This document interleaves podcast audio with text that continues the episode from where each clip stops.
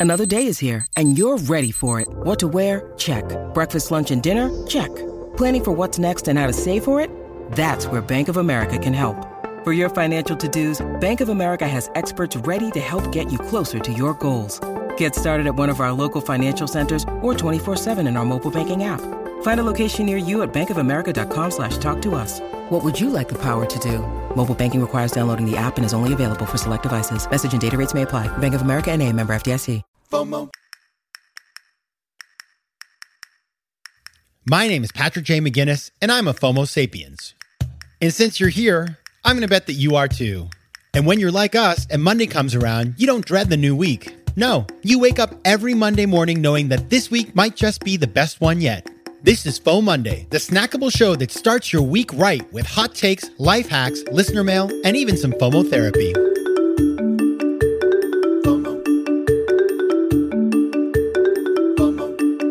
Hey, everybody, welcome to FOMO Monday, the snackable companion to FOMO Sapiens, which comes to you every Monday. Of course, we have a full episode of FOMO Sapiens coming on Thursday.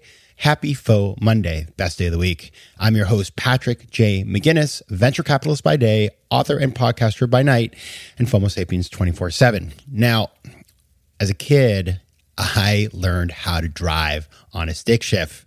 My parents didn't have an automatic. I'm not sure why that is, but they didn't. And so I grew up learning that way. And in fact, I used to practice driving with my mom in a cemetery. And I think that was sensible because it's like you can't kill anybody.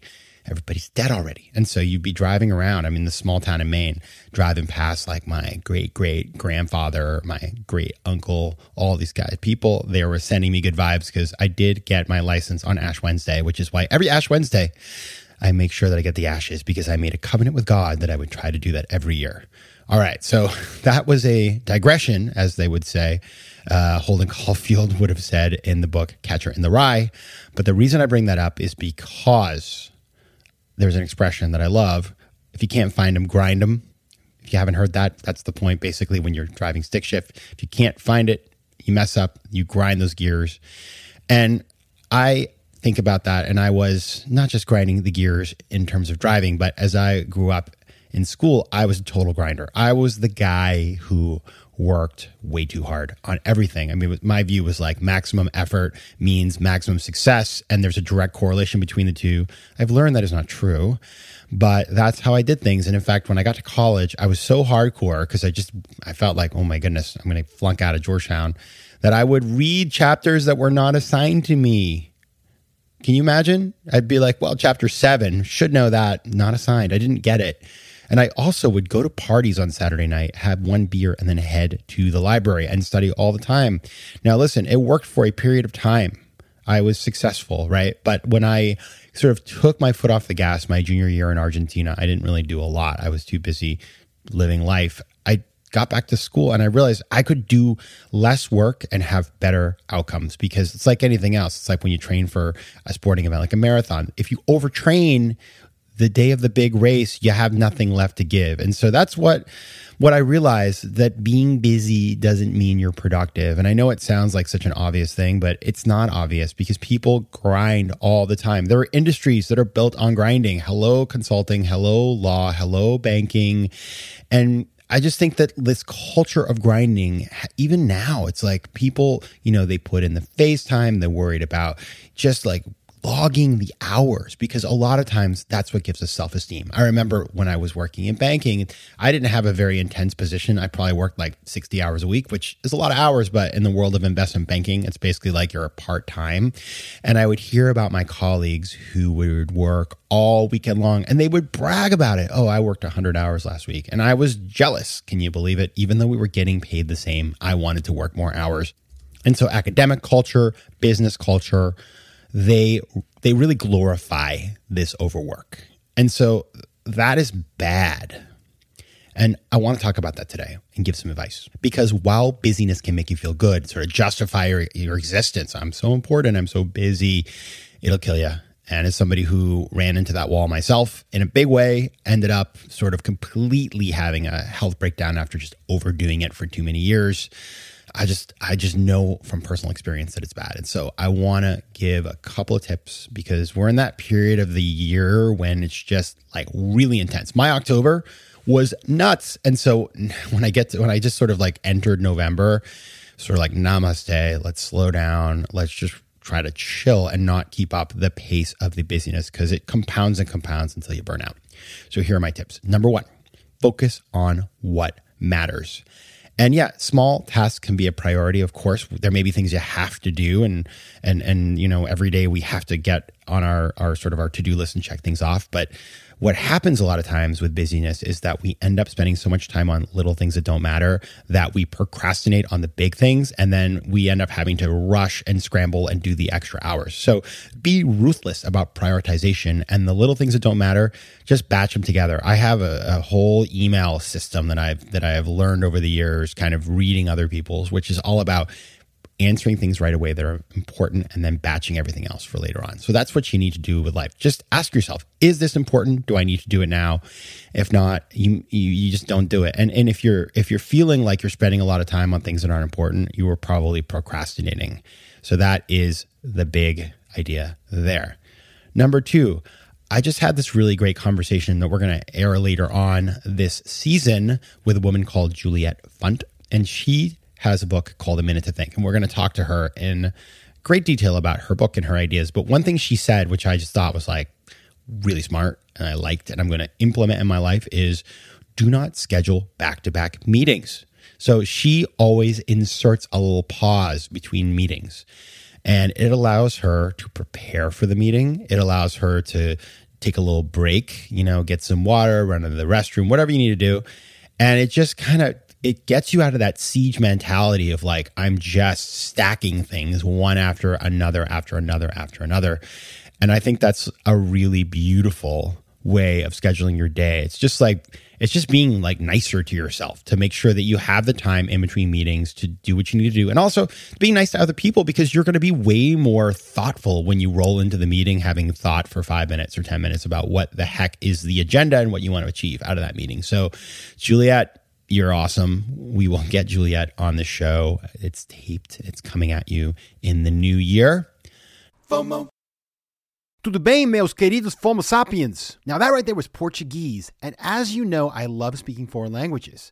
But I'm not alone. One in five Americans have learned a new language on their bucket list. If that's you, make 2024 the year you finally check it off that list with Babbel, the science-backed language learning app that actually works. Don't pay hundreds of dollars for private tutors or waste hours on apps that don't really help you speak the language. Babbel's tips and tools are approachable, accessible, and delivered with conversation-based teaching so you're ready to practice what you've learned in the real world. Now, FOMO sapiens, you know I speak four languages, and it takes work to stay on top of them, especially with French. C'est difficile. But with Babbel, I'm able to practice practical conversations that I can actually use in the real world. Here's a special limited time deal for our listeners. Right now, get up to 60% off your Babbel subscription, but only for our listeners at babbel.com slash FOMO. Get up to 60% off at babbel.com slash FOMO. That's spelled B-A-B-B-E-L dot com slash FOMO. Rules and restrictions may apply.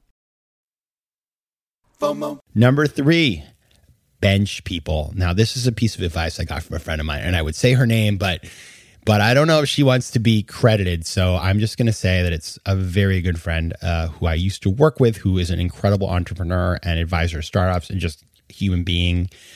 And I, you know, she said, Patrick, I mean, she knows me really well. She's like family to me. So she understands the Patrick flaws, things like all the FOMO. And she said, Patrick, I noticed that you're spending a lot of time taking meetings with people who have asked to meet with you and that's cool. And you're you know this is you're kind of doing it not so much for yourself. Maybe you're getting something out of these meetings and you know you always learn something and it's great to just connect with people.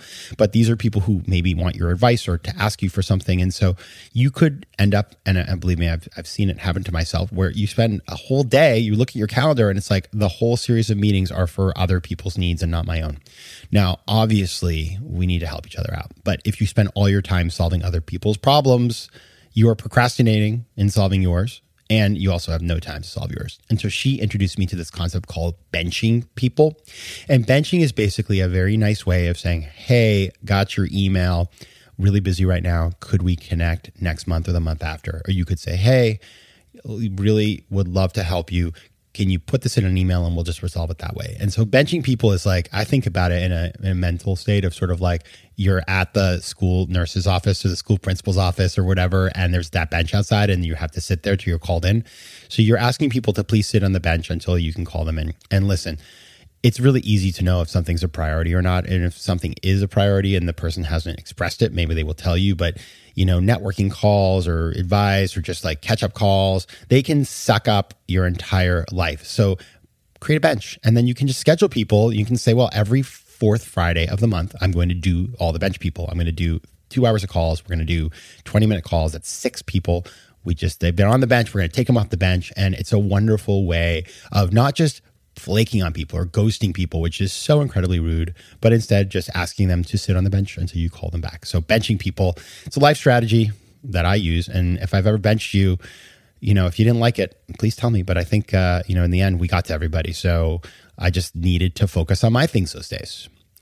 Now, next, delegation. Delegation.